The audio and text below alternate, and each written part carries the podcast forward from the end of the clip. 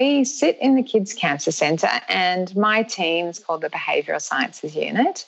And our aim is really to improve outcomes for families affected by ch- childhood cancer. So, how we do that is through research. And so we spend a lot of time talking with families, um, mums, dads, brothers and sisters, patients, of course, even grandparents, finding areas where the cancer experience is particularly difficult and then trying to work out ways to make it better. Welcome to season one of Healthier Today, a podcast from AB Sound Production.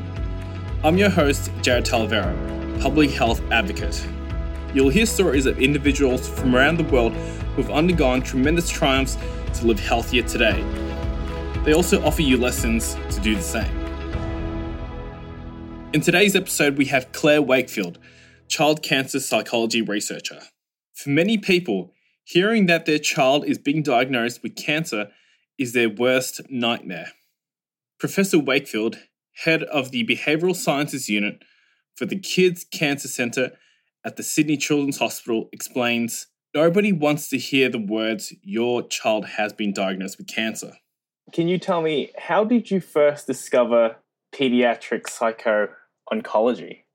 It's a bit of a mouthful, isn't it? Probably by accident, I guess. I don't know how many people say that, but certainly for me, I didn't set out for a career in pediatric psycho oncology.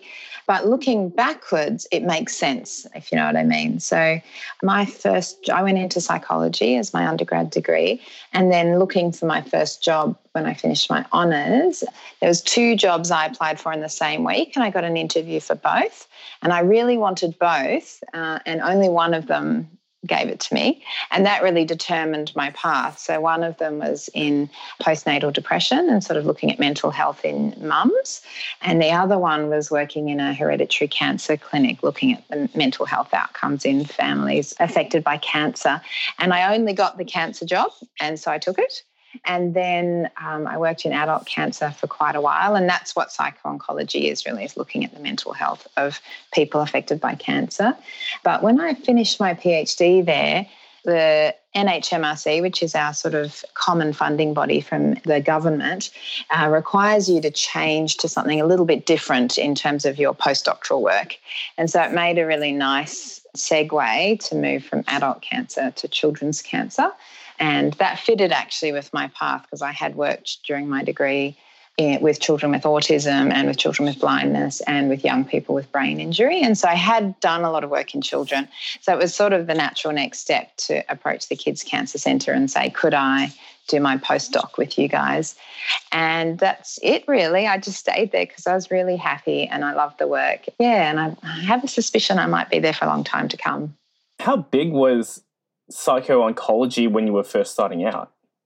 It was pretty small. So it started in the US, and sort of one of the key kind of matriarchs who started the field, a woman called Jimmy Holland, was a psychiatrist who worked at Memorial Sloan Kettering in, in New York. And she started looking at mental health outcomes in cancer patients probably about 30 or 40 years ago. And then it sort of trickled to other places around the world as a more of a profession because it's not like people didn't know that cancer was difficult and that mental health was a problem in cancer patients, more that the field as itself got its name and became a sort of profession about 30 or 40 years ago. And it was sort of very fledgling in Australia. Um, when I started doing my PhD, there was a number of people who just started in the field.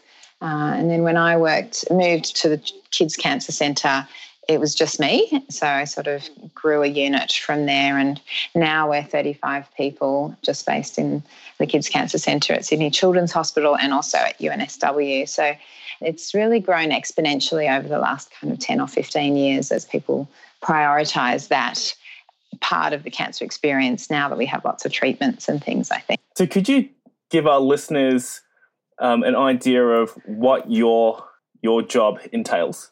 Yeah. We sit in the Kids Cancer Centre, and my team is called the Behavioural Sciences Unit. And our aim is really to improve outcomes for families affected by ch- childhood cancer. So, how we do that is through research. And so we spend a lot of time talking with families, um, mums, dads, brothers and sisters, patients, of course, even grandparents, finding areas where the cancer experience is particularly difficult and then trying to work out ways to make it better. So, as one example, a number of years ago, we were interviewing teenagers and young adults who'd finished their cancer treatment and realized that when they finish treatment, they go home to their homes and they're really looking forward to it. Like it's the most exciting thing. They've been focusing on this goal of finishing treatment and going home. But then we heard this really common theme around actually, it's really difficult when they get home. They're quite surprised about potentially how lonely or isolated they feel. They're surprised how hard it is to integrate back into school if they've had months or sometimes years off school and there's no one really to talk about it with. And they're very aware that the hospital is busy treating new patients. And so there's not really a natural support mechanism for them. So we heard all of this information. And then I guess what's unique about us in the, the in our focus on translating to real uh, outcomes, we then developed an intervention. So we called it Recapture Life, which is kind of getting that idea of going back to your life. And we developed it as a six week online resilience program where young people can actually get together on Skype in groups all around the country uh, so that you one, one group can have young people from all around the country. And they get together for six weeks online with a facilitator and they go through a program with us of talking about what's it like going home how are you going uh, integrating back into uni or to school uh, and they get a lot of peer support from each other and then they can kind of problem solve and you know, understand the problem together. And the hope is that that sort of reduces the sense of isolation, gives them some skills to settle back into life, you know, integrate back to where they want to be in their community. So that's kind of one example of the sorts of programs that we have found a need for and then identified a potential solution and then trialed that.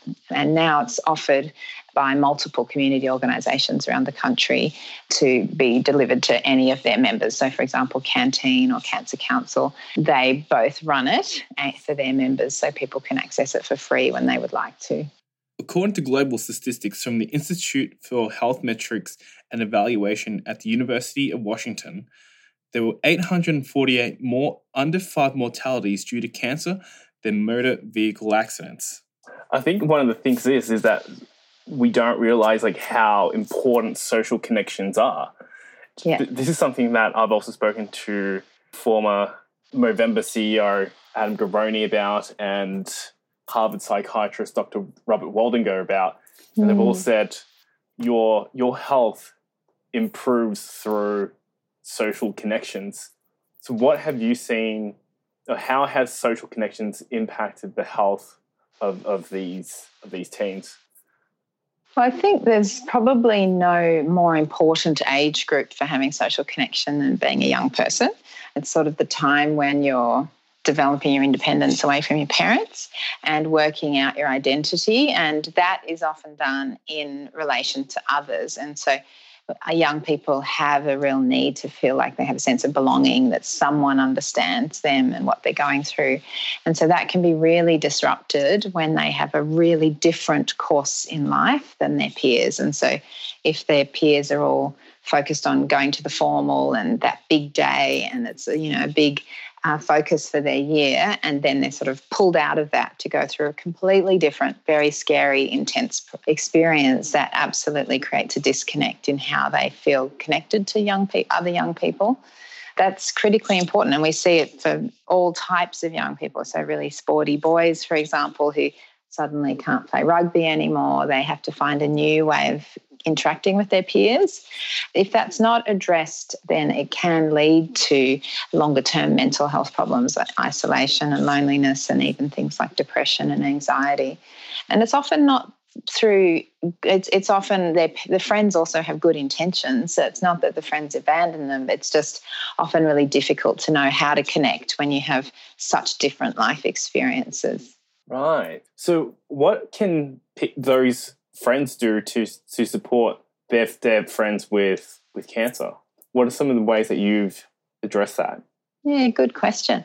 Uh, my suggestion, the first suggestion would be to ask, what can I do um, directly to the young person? There's different things are helpful to different people at different times. So you can't have a really blanket suggestion around what what one person would appreciate, probably not the same as what somebody else would appreciate. I think just staying connected, checking in, offering to do practical things that uh, you know, would be of benefit and just checking in, I think, and checking in about is there anything I can do this weekend? I'm free, making it a little bit easier for the, for the patient to feel like they can say yes. So rather than just saying, is there anything I can do? That's kind of very open and would make it quite difficult for someone to say, yes, please, can you do this specific thing? So you might want to tailor it a little bit to, I'm free on Sunday afternoon. Is there anything I could do to pick anything up for you because I know you can't drive? Or can I draw, cook something for you because I love cooking? You know, so offer a little bit more specifics. You might it might be easier for the patient to say yes and accept the help, and just hang in there for the long haul. One of the things our families tell us is that people can be really helpful in the first kind of crisis, in the first sort of three or four weeks. And that's really lovely. But then they kind of slip back into their old lives. And if the, if the patient is not there, sometimes for, you know, on and off for two or three years, it becomes very clear that people kind of just disappear off into their own lives and everyone's busy, etc. So I'd say also stay in it for the long haul. So check in on people more than just in the first four weeks where it's all a crisis, but more, you know, six months, 12 months, two years down the track, still make the effort to make the keep that connection going. Yeah, yeah. And if you have, say, a, a teenager that is passionate about sport, but they're not allowed to get play sport because of their condition or not allowed to play sport yet, how do you manage those those goals with them? Yeah, it's a tricky one. It can actually be a real sense of loss for people because young people can have that as a really big part of their identity. We have an exercise program, actually, a program of work researching ways for patients to become physically active again. And it might be uh, one of them, for example, we're trialing an app at the moment, one of our PhD students, app called iBounce.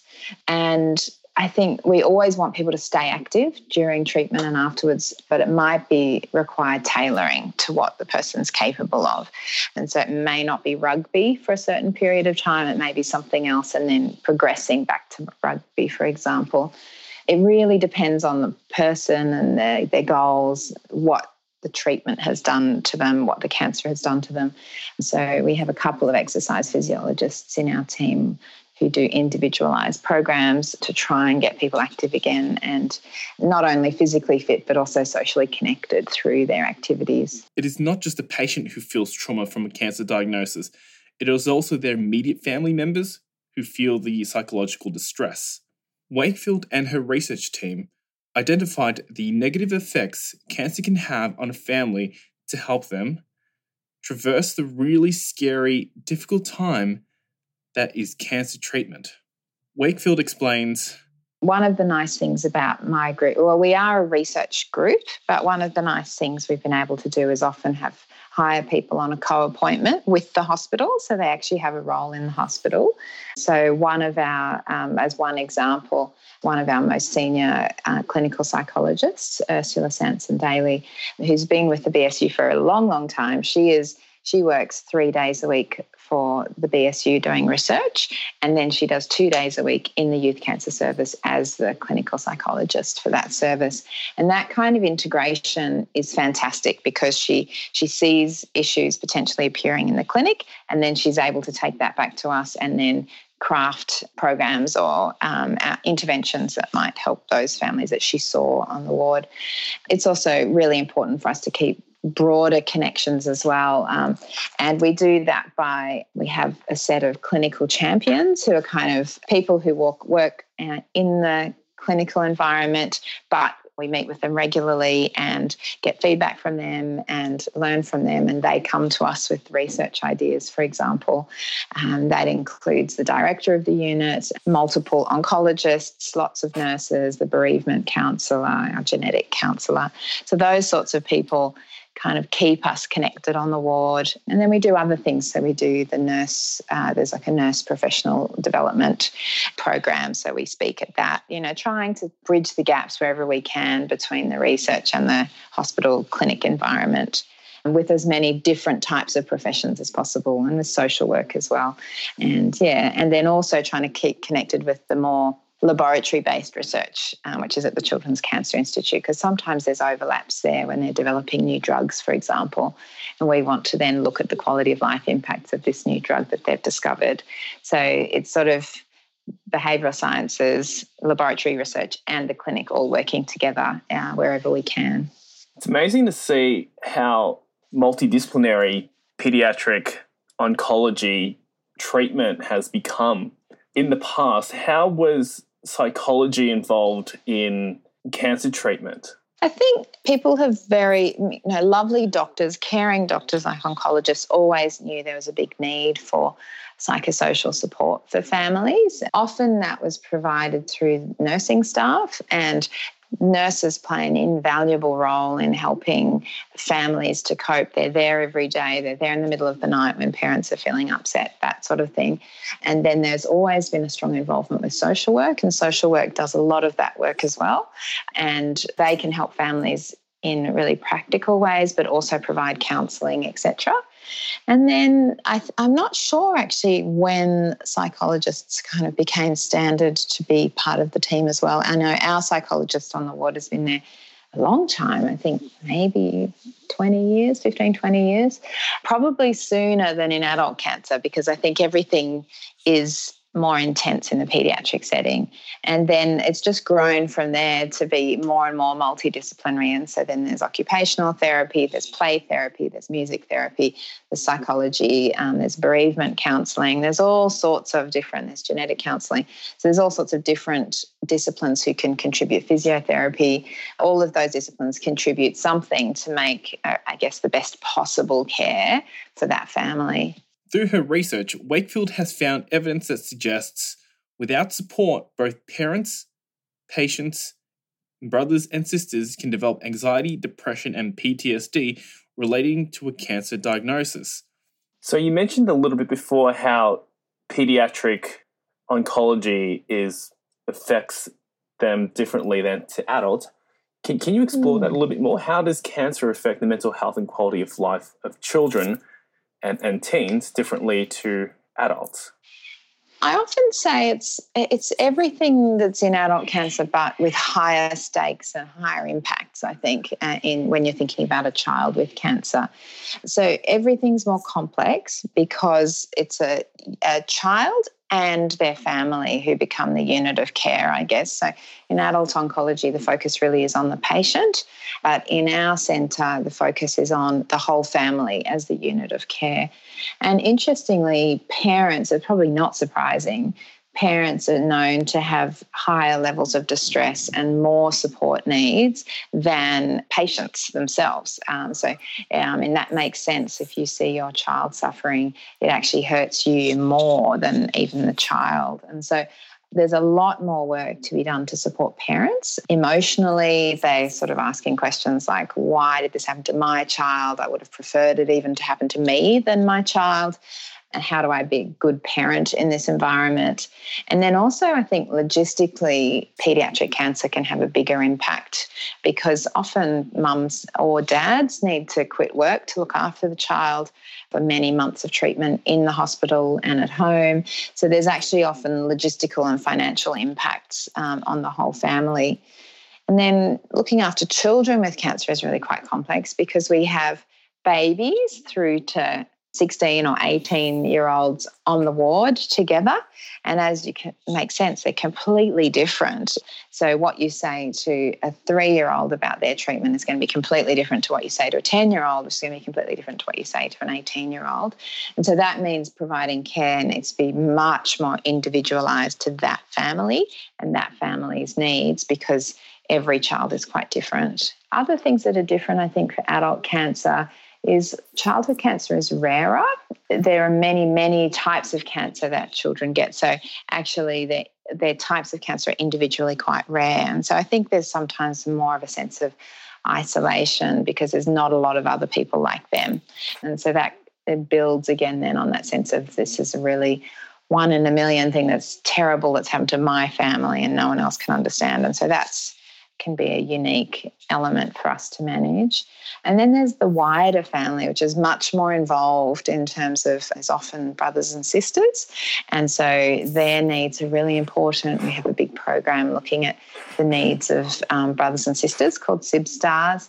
Uh, and then other people in the family, like grandparents. We did a lot of work, um, some of the first in the world, to show grandparents actually carry a really heavy burden and they actually can have really significant levels of anxiety and depression because they're often in the background uh, supporting the family. So if, if one of the parents is working, one of the parents is at the hospital, then somebody else has to pick up the brothers and sisters from school, cook them dinner, take them to this thing, look after their homework. All of those sorts of things often end up being a grandparenting role.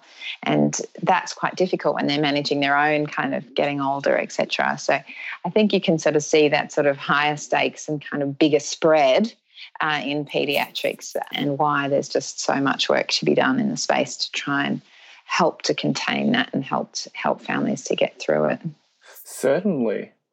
So, whilst you were talking about that, I was thinking about one of the guests that I interviewed last year, and she has a rare genetic condition called cystic fibrosis, which mm. means that uh, by the time she's in her 30s, her life expectancy is going to decrease. So, she's only yeah. expected to live until she's about 37. How do you educate families and individuals with cancer that their life expectancy may be shorter than the average person. Because yeah, I imagine is... that could be a sense of anxiety for some people. Absolutely. It's terrifying, to be honest. Yeah, we have quite a bit of work in this space as well. Two big projects that have looked at preparing for end of life. We have really excitingly, you know, great survival rates now in childhood cancer. Um, so the general story is quite positive for families when they're diagnosed. The, the story is that uh, for most childhood cancers now, the chances of your child surviving are good. And so that's a really positive story, and hopefully that's going to continue to get more and more positive with more and more families coming through and out the other side. But then it's really difficult because there is still some cancers that are really hard to treat. And sometimes things don't go like you plan. And so, even in a case where in general this is a treatable cancer, but for some reason it's not treatable in that child, then you have to move to those conversations around end of life. And that can be incredibly difficult. And I think harder when it's children because it's like a reversal of the natural order of life. And so it feels more outrageously tragic and wrong for families. And so, in the sort of preparing for end of life conversations area, Ursula, who I mentioned before, has a lovely body of work looking at young people's desires and needs at that time. And um, she has a program called Voicing My Choices, which actually came from the US about helping young people to say what they want. And I think the first thing to say is they very often do want to talk about these things because they actually do think about it. And I think that's completely natural. And so tend to try not to avoid the conversation um, because that's not that helpful. And actually, they can manage to talk about all sorts of difficult things. And once they've talked about it with their family, it makes them feel more comfortable that their family knows what they think. And so the Voicing My Choices program is around help giving a sort of structure. It's actually in a booklet form where the young person can actually specifically say what they want to happen for everything if the um, chances of cure are getting lower and lower and so they can at least share what they want to do with their with their possessions or how they want their funeral to run or what music they'd like to play and those things sound really difficult to talk about but better to talk about them than have them worrying by themselves at night, thinking these things alone. And so that's kind of our focus is really around encouraging communication and supporting communication. And then we have another program for parents if they become bereaved. And we have created videos to help parents to feel more connected, sharing each other's stories. We have a book for parents. And so we don't want to forget about that group because the last thing you want is for them to feel another sense of isolation because not only did their child have cancer, but they also didn't survive. And that, you know, you don't want them to feel even more isolated at that point. And so that's our kind of approach to both end of life and then bereavement support as well.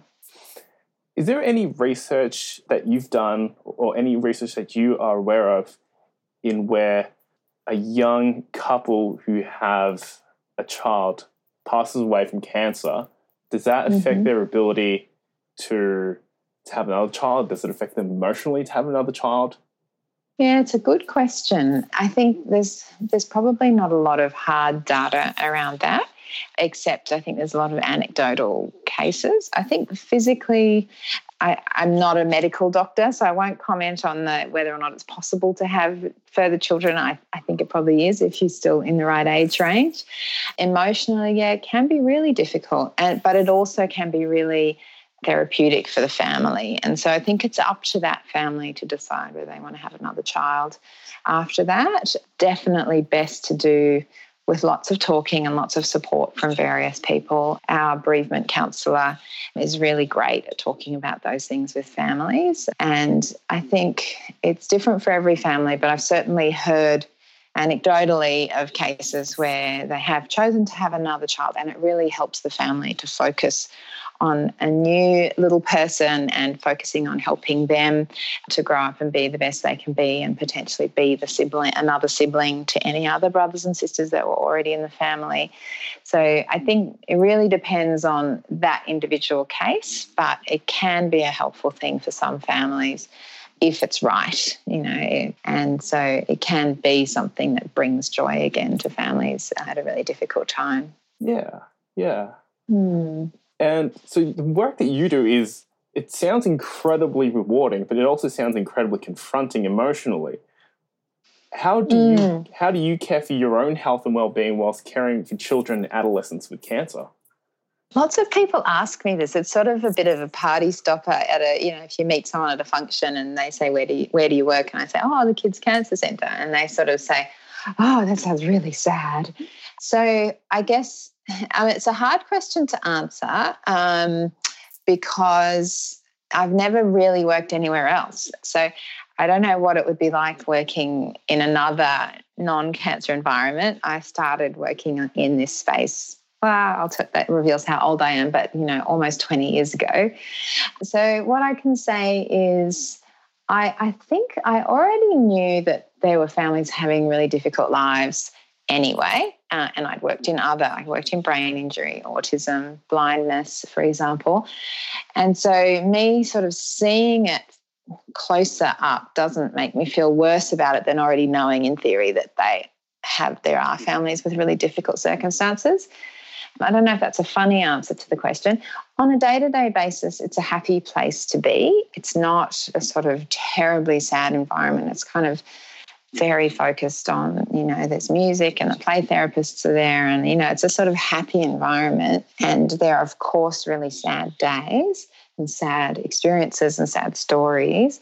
But it's also really nice to be kind of doing something about it rather than just watching. And it sort of reminds you a bit, I guess, to be really grateful for the life you have and how well my kids are, for example.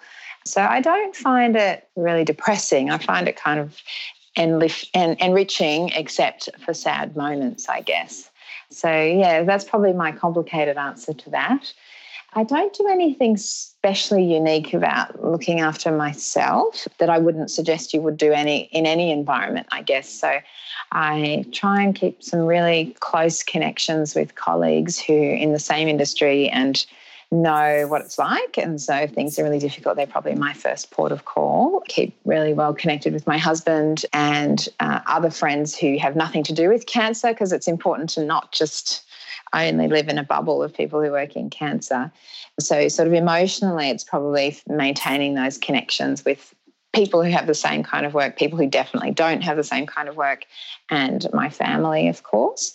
I also sort of spend try and spend a lot of time looking after my just general health. So, sleeping well, eating well, doing a lot of exercise, those sorts of things, which I think everyone should do, no matter whether they work in, you know, any environment really. So, yes, I, I hope that kind of answers your question. Funnily enough, the thing that gets me down more is the sort of admin side of it or the forms or the bureaucracy. That sort of side ma- makes me feel more flat than the family stories. And so, probably I need the to go to the gym or dance or something to give me energy to keep going with the administrative, you know, slightly routine aspects of the work more than the working with families. Yeah. Um, has there been anything that you've learnt from your career that you've applied into your own life? Oh, good question. I guess, I mean, I met, t- t- touched on a minute ago, I'm very grateful for my kids being really well. And so I guess it's sort of, it sounds a bit cliche, but, you know, keeping things in perspective. I try not to, you know, absolutely panic if something small goes wrong in the family because I am kind of aware of how lucky I am and my family are, etc. And also aware that that could change. You know, these you know, anything can change in a family in a day.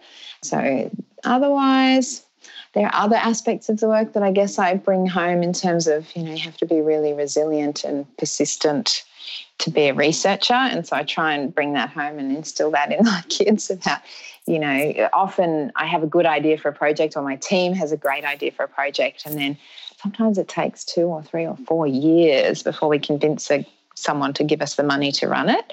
And you, if you just gave up the first time, you know, you wouldn't be successful. And the same with papers. Sometimes we write a paper which is fantastic and it is literally rejected from seven different journals over the course of a year before finally it's published.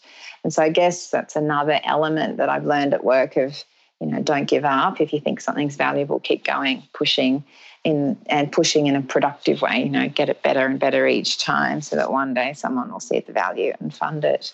So I probably have brought that home as well in terms of persistence and resilience in my house. Yeah, yeah. So if you really believe in the work that you're doing, you really have to persevere with it. Absolutely. And it's most people don't disagree that it's important, but it can be hard to compete with all of the other important big needs out there and the other big grants there. And so it does it has to not just be a good cause but also scientifically excellent, you know, and scientifically really valid and novel and innovative, all of those elements can't just rely on the fact that, oh, that's really important topic. You have to also have the science behind it to make sure that it's going to have the biggest possible impact on not just Australia, but the world. And so, yeah, it is this sort of balance between value and excellence, I think is really important to kind of continue as to sort of underlying values of my group. Yeah. And last year I spoke with Lucy Marcil from Boston Medical Center about how mm. a parent who has a child with severe health conditions can impact the financial circumstance of the family. From the yep. research you and your team have conducted, how does raising a child with cancer affect a parent's ability to work?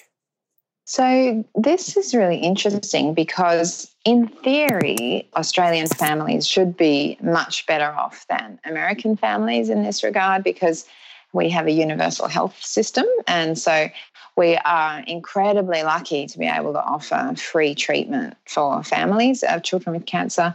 And so that is amazing. However, a lot of the research we've done has showed that actually, despite that, there is still an enormous, enormous financial impact for families in Australia. And so we actually just published a new paper in the last couple of weeks um, that particularly showed the impacts. It's not so much paying for treatment because that's often covered. There are a lot of out of pocket costs for our families. So, as I mentioned, often families actually one parent, and it's often disproportionately mums who quit work um, or reduce their hours severely, often for a long time, like two or three years. And so you often end up on one income.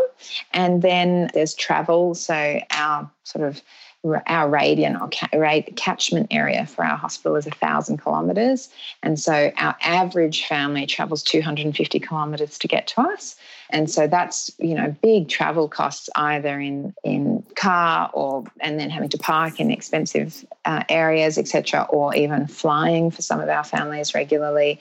Um, there are lots of other costs that aren't covered by the government or Medicare for sort of extra treatments or extra things that might not be covered. So there's a lot of kind of extras uh, in terms of costs. Our research showed that mothers are particularly hardest hit, um, often because they might have also had multiple maternity leaves for their their children, and then they have this other leave, or they might you know, they might come on top of each other because a lot of our kids are kind of two or three when they're diagnosed, particularly with leukemia. So they may already be pregnant or have had a recent maternity leave. So those sorts of double hits on a mother's career can really affect her ability to keep up. We also showed that families with a lower socioeconomic status to begin with are often hardest hit. So there's less, they have less resources to cope. So it's quicker for there to be really significant impacts on the family. So having to potentially sell their home or sell their business or something because there's less reserves there, I guess, to support them. Then we also actually talk to them about the positive elements, like what what are what's what helps them to cope better and not have those impacts. And the two key things were having understanding colleagues who and um, bosses who would be really flexible, particularly so a flexible workplace where um, they could potentially work from home when the child was sleeping, or work from the hospital when the child was sleeping, or have extended um, paid leave and come back at the same level. Those sorts of things actually make a huge difference to being able to get back on their feet after cancer. So, despite us having the a great health system with universal health coverage, there still are a vast number of ways that parents are affected career wise and also uh, financially. Yeah. Um, contrastingly, over in the US, a lot of these parents would say that they're not only their child's parent, but they're also their child's secretary, which I found mm. interesting and, and quite bizarre. Yeah, there's an enormous amount of paperwork and an enormous amount of kind of advocacy and logistics that parents are having to do. So they're really busy. Uh, there's all sorts of things around school where potentially, for example, they might end up being hopefully now we have that sorted in our hospital because we have an education liaison officer but in the past it used to be actually the parents often ended up in the role of bringing homework from school to the hospital and then back from the hospital to school so that the child could keep up and advocating for the child for example at school. So there's all sorts of ways in which there's hmm. You know administrative work, advocacy work, standing up for their child in different environments that actually kind of fall to parents. If they need special exam considerations, and that's the parent who might have to do that.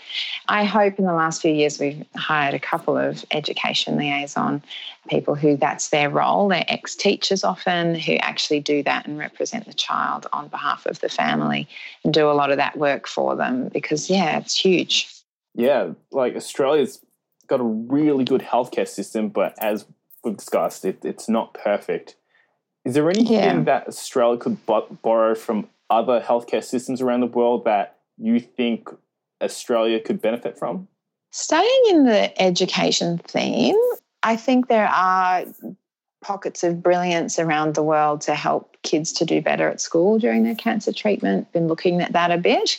So there's some areas in the US, for example, where there's funding for children to have at home tuition. And that is not, that is done to some extent here. Donald, Donald House Charities actually provide some support for that, which is, you know, invaluable, but not extensive. I think they would agree with that.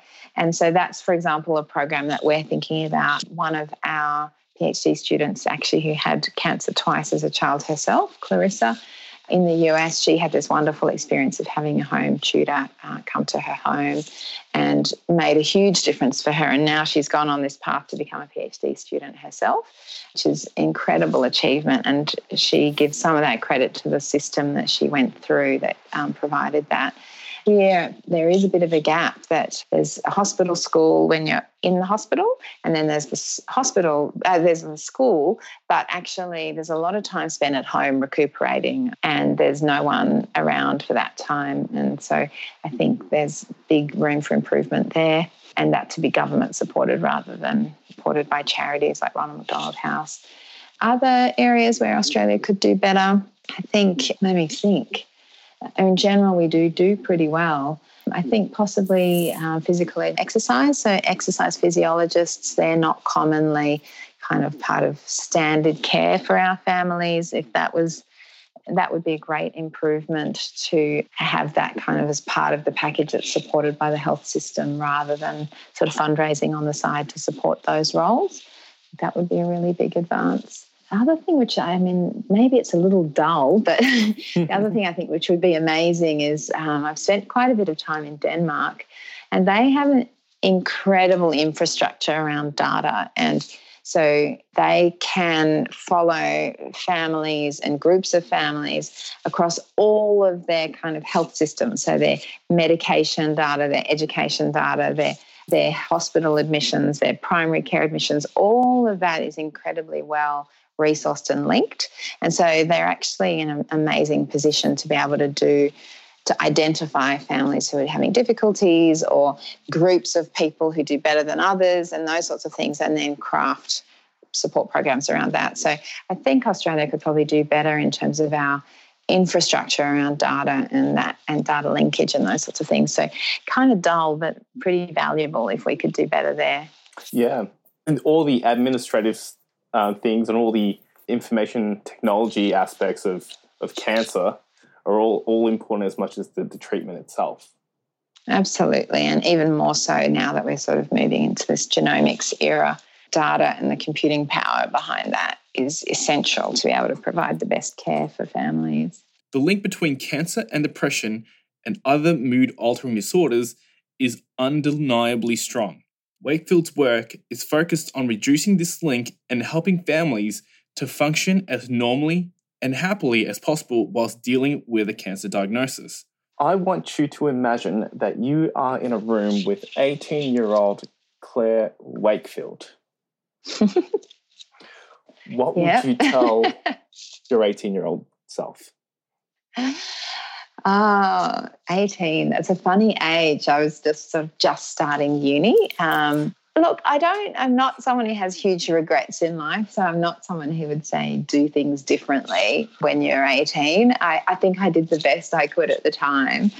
I'd certainly say I, I was very focused on studying, which is a good thing.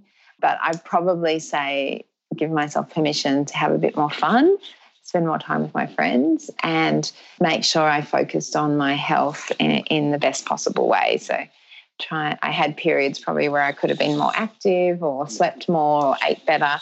And that wasn't for kind of a wild lifestyle. I'm sorry, I'm really boring. It was probably more because I studied a lot.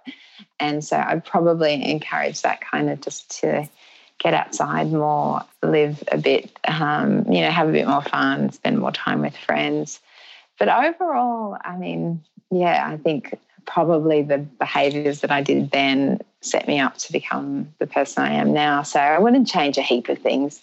Maybe just have more fun with it rather than being so serious all the time. What career did 18 year old Claire want?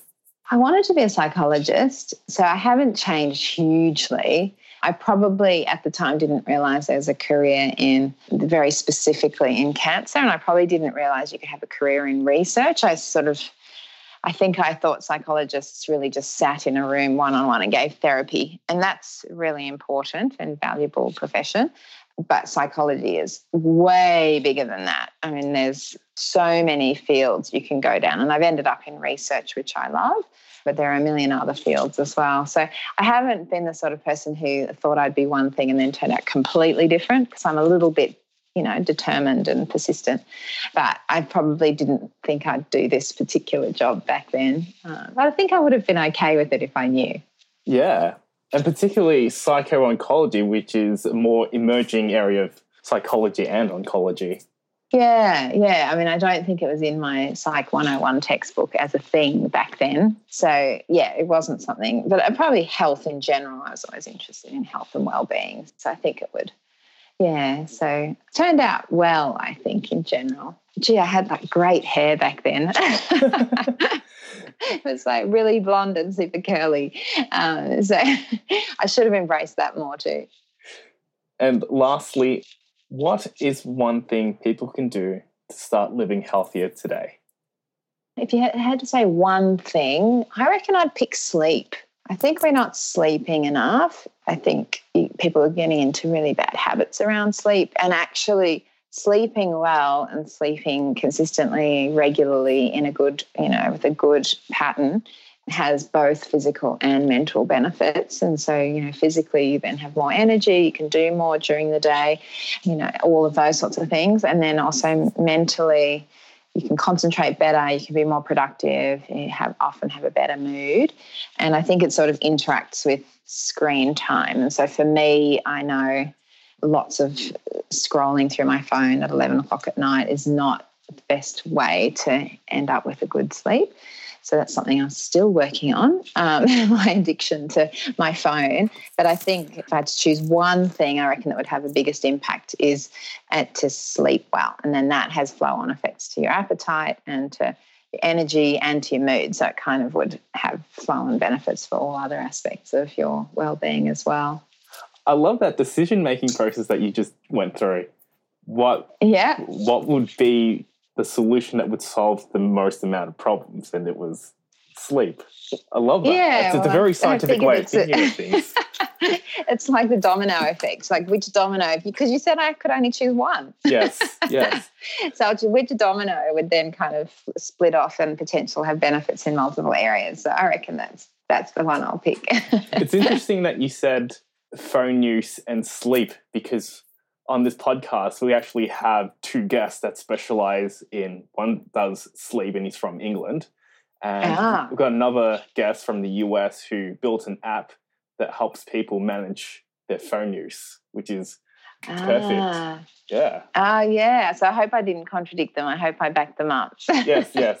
You backed them up yeah, I do have heavy reliance on the screen time apps myself because I mean I have two teenage boys and a lovely daughter who's not quite a teen yet. And like we often kind of criticize teenagers in general for being addicted to their phones, but then I'm like, I actually have the same problem.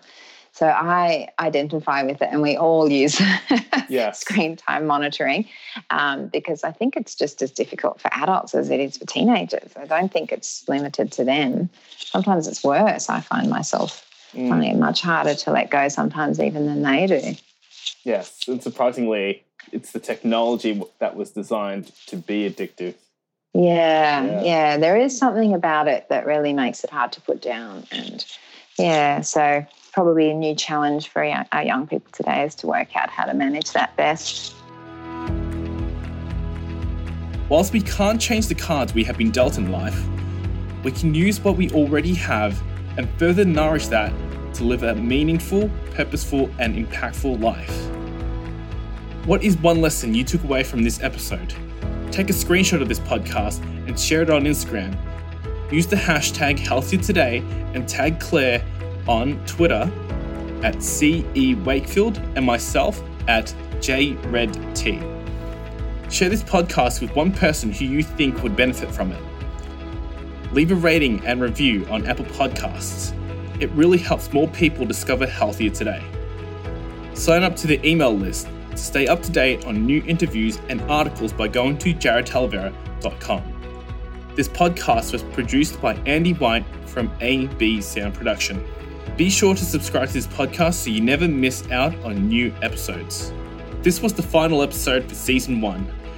From the team at Healthier Today, we hope you have enjoyed these insightful episodes and learnt new ways to care for your own health. Here's to you living healthier today.